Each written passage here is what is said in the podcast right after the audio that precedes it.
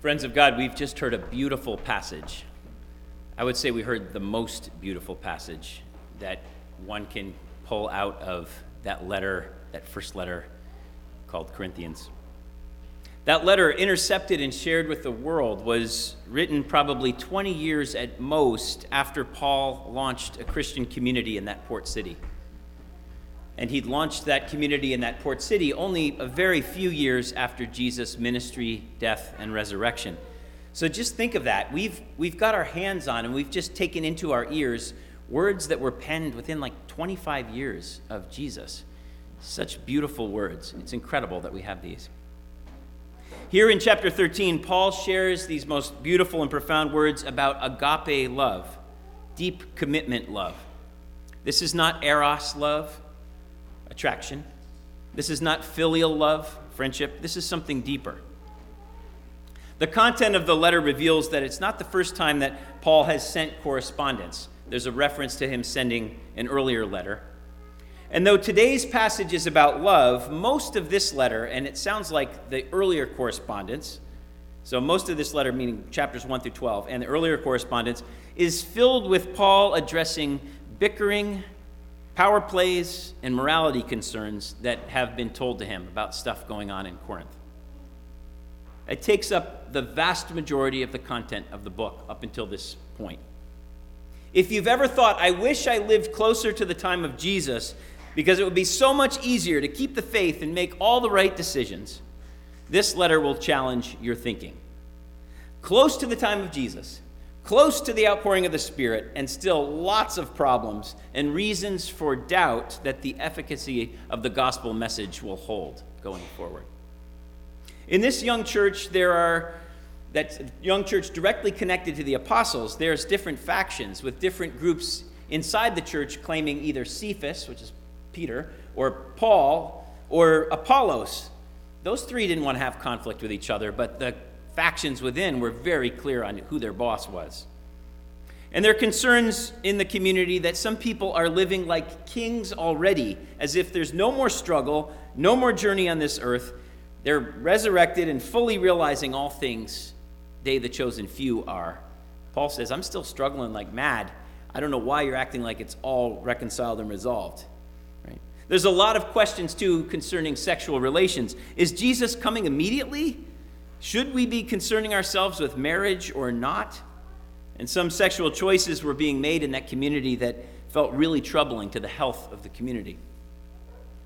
And there were cliques forming in the church, not just about which leader they looked up to, but also around social class. Now, those cliques were there before the church started, and they continued in the church. People were eating the Lord's Supper at different times based on social factors. This was of grave concern to, to Paul, to the point that he says, About the way you do the Lord's Supper, I do not commend you in that regard. There are questions and vehement differences of opinion, too, about things like circumcision as a requirement or non requirement for Christian faithfulness. Should Christians eat food that has been sacrificed to idols by people with different faiths within their community, or should they not? It's okay to have differences of opinion here, but Paul's saying you've let this stuff drive huge wedges within the health of your community. Paul also expressed frustration that believers were taking each other to civilian court over matters that were frivolous when they could have been working these things out within the life of the church. They're looking bad to the wider world by doing these things. And then finally, in chapter 12, Paul talks about the importance of the diversity of spiritual gifts in the church. And we could, if you just look at 12 by itself, it's, it's a beautiful text about the church is made up of a diversity of gifts. There's, there's a head, and there's ears, and there's eyes, and you all need each other. If anything's missing, there's a shortcoming. But in light of those first chapters, the reason Paul is highlighting this is because that's not how things were going there in Corinth. Instead, some gifts were being considered highly esteemed, and other spiritual gifts were considered unimportant. Paul brings up chapter 12 as a corrective to that. There's a good chance that if you've heard chapter 13 of 1 Corinthians, this passage about love, it was at a wedding, maybe your own wedding. And it is a nice passage to read there as lots of things expressed in the text about what love is are indeed the very things that, if practiced well, give a relationship staying power. It's a wise time to reflect on these things on day one of a commitment.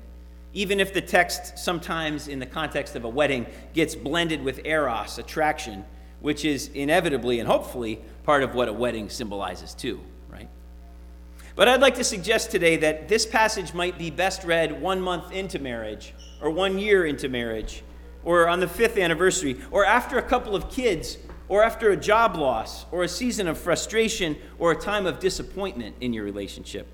Stuff comes up in life, and there are ethical questions, and there are times when you feel your gifts are undervalued by your partner, times when your sexual relationship is off, times when you have different opinions about what the future should hold or how to navigate a particular circumstance. This is when 1 Corinthians 13 can help the most. Paul addresses years of struggle in those first 12 chapters.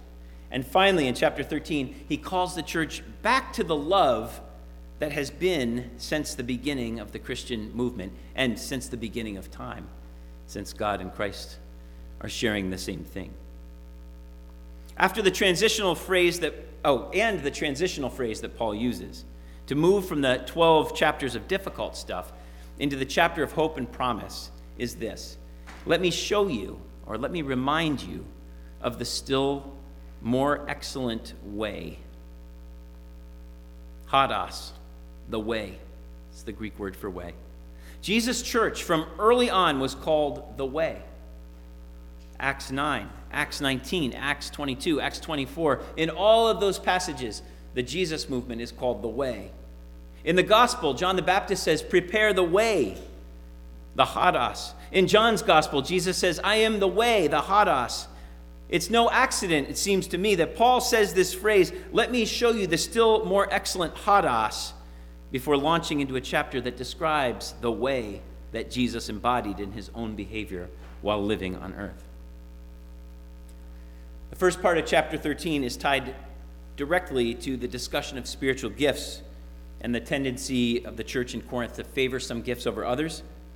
So, chapter 13, verse 1 through 3 highlights some of those most highly esteemed gifts, and you can feel it, right? He says, These gifts are worthless if not shaped by the way of love. The gift of tongues that connects you to mortals and angels, if you could speak in tongues, that's a pretty big deal, right? Connecting to the heavenly places. Paul says, worthless without love. The gift of prophetic power and the ability to understand all mystery, that sounds good, but it's nothing without love. Total self sacrifice for the sake of gospel, uh, for the sake of the gospel, without love, it's a waste. That's what Paul says in 1 through 3. So, what does this way of love, this Christ way, actually look like? What is this way of love that redeems and reconciles and protects for the good the church as it was intended to be, the spiritual gifts as they were intended to be, relationships as they are intended to be, and each person as they are intended to be? Thankfully, Paul gives us the answer right here in verses 4 through 7. And I'll ask that the slide be put on the wall and it can just remain up for the rest of the sermon. Love is patient, love is kind. Love is not envious or boastful or arrogant or rude. It does not insist on its own way. It's not irritable or resentful. It does not rejoice in wrongdoing, but rejoices in the truth. It bears all things, believes all things, hopes all things, endures all things. That's what love is. Friends, I do not wish to pretend that this is a magic formula that saves every struggling marriage, or fixes every problem in a contentious church, or makes every stressful job suddenly manageable. And yet, I would say that I cannot think of any better words that can give broken relationships and communities a fighting chance of making it through the most challenging times. I think these words are incredible. I like to think that these words might have helped the church in Corinth when they received this letter.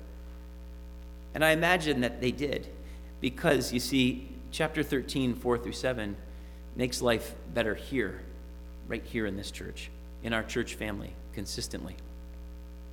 I want to say to you this morning, dear church, that I think the way of love is practiced here regularly. We're fortunate that we're not a church that has lots of issues like those that Paul tries to address in chapters 1 through 12. It would be nightmarish to be in constant conflict about major ethical issues. But it wouldn't be true either to suggest that we haven't over these past 20 years, and that's as much as I can comment on. That's the part we've been here, that we haven't had our challenges. We are not always on the same page, person to person within the church, about matters of social justice and how to handle them. There are lots of people here also with diverse gifts, and we've had to navigate how to highlight each other without getting in each other's way. That's not always easy. We have sometimes taken stances that have led to volatile responses from others in the larger community, and some people have thought we should back off and not go so fast, and others think we should go faster. Sometimes I have, I know, gotten slightly off track with the ever extended possibilities that are hard to say no to, but that sometimes create imbalance and stressful seasons in our church life. Sometimes here, people get their feelings hurt. Sometimes here, people feel left out and forgotten. While our first 12 chapters are much less stressful and less soap operatic than Corinth, it's okay to admit, friends, that we are a beautiful yet still imperfect community, always in need of mending and molding communally. And there's a central reason that we've come through bumpy times and rough patches well. And I think it's because we keep turning to the way, as described in chapter 13. We turn to it, recommit to it, and try to get grounded again in agape love. Into our own moments of confusion or trouble, we've chosen to embrace the way of love collectively. Love here has been patient and kind, not envious, boastful, arrogant, or rude. We've learned to listen to each other's ways and not just our own. We've learned to be slow to anger and to not hold grudges and to not gloat when our, when, when our way proves right. We rejoice in the truth even if someone else, not ourselves, was able to unveil that truth to us? And friends, this is good news. The way offered up by Paul to the church in Corinth, which was really just an offering up of the way of Christ Jesus as he lived it out upon the earth, it works.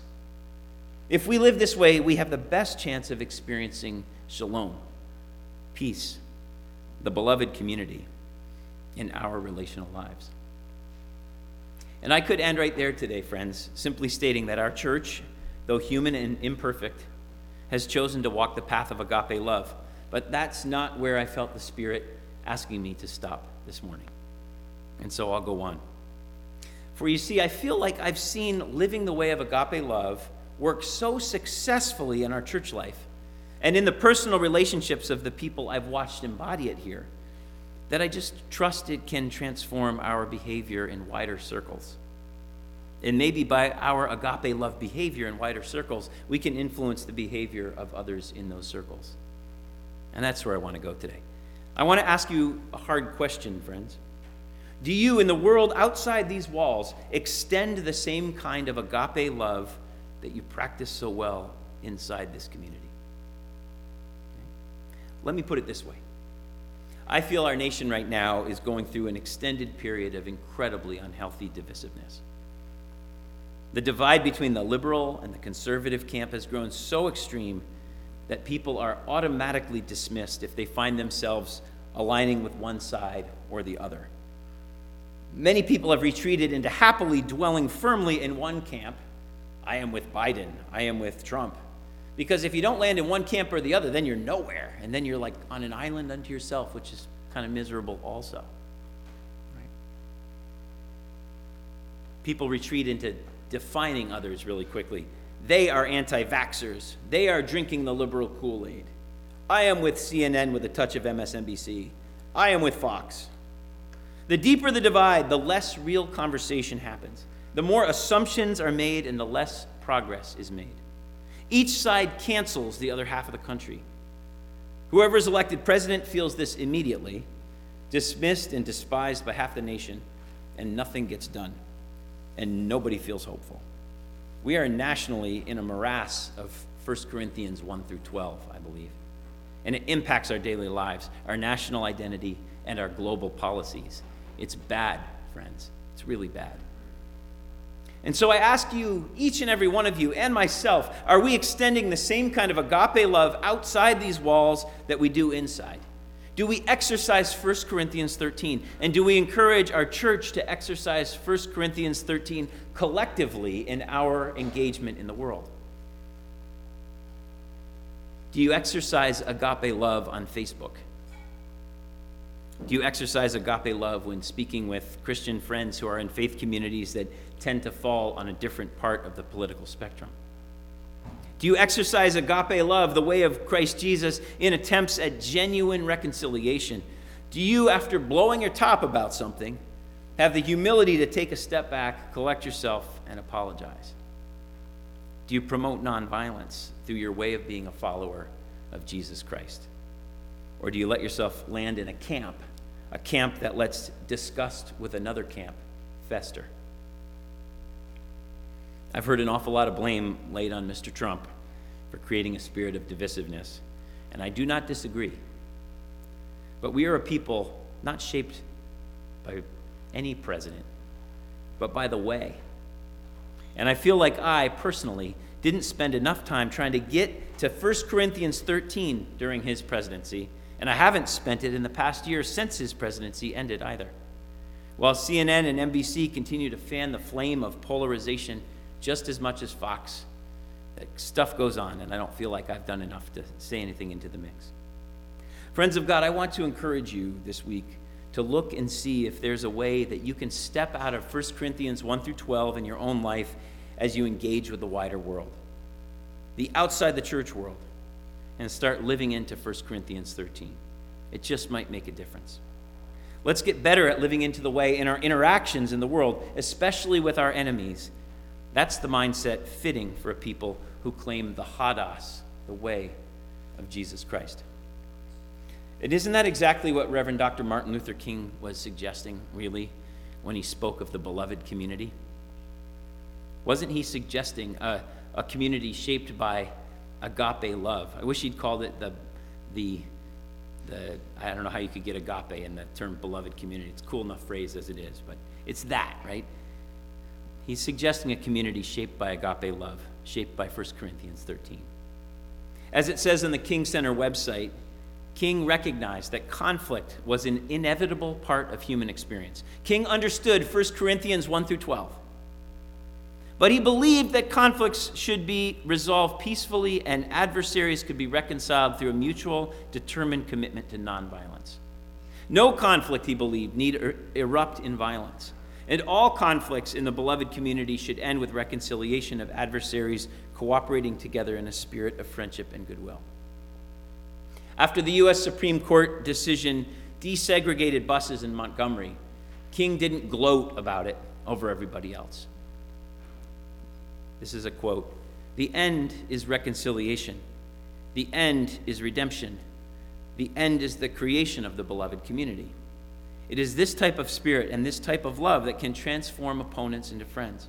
It is this type of understanding goodwill that will transform the deep gloom of the old age into the exuberant gladness of the new age. It is this love which will bring about miracles in the hearts of men.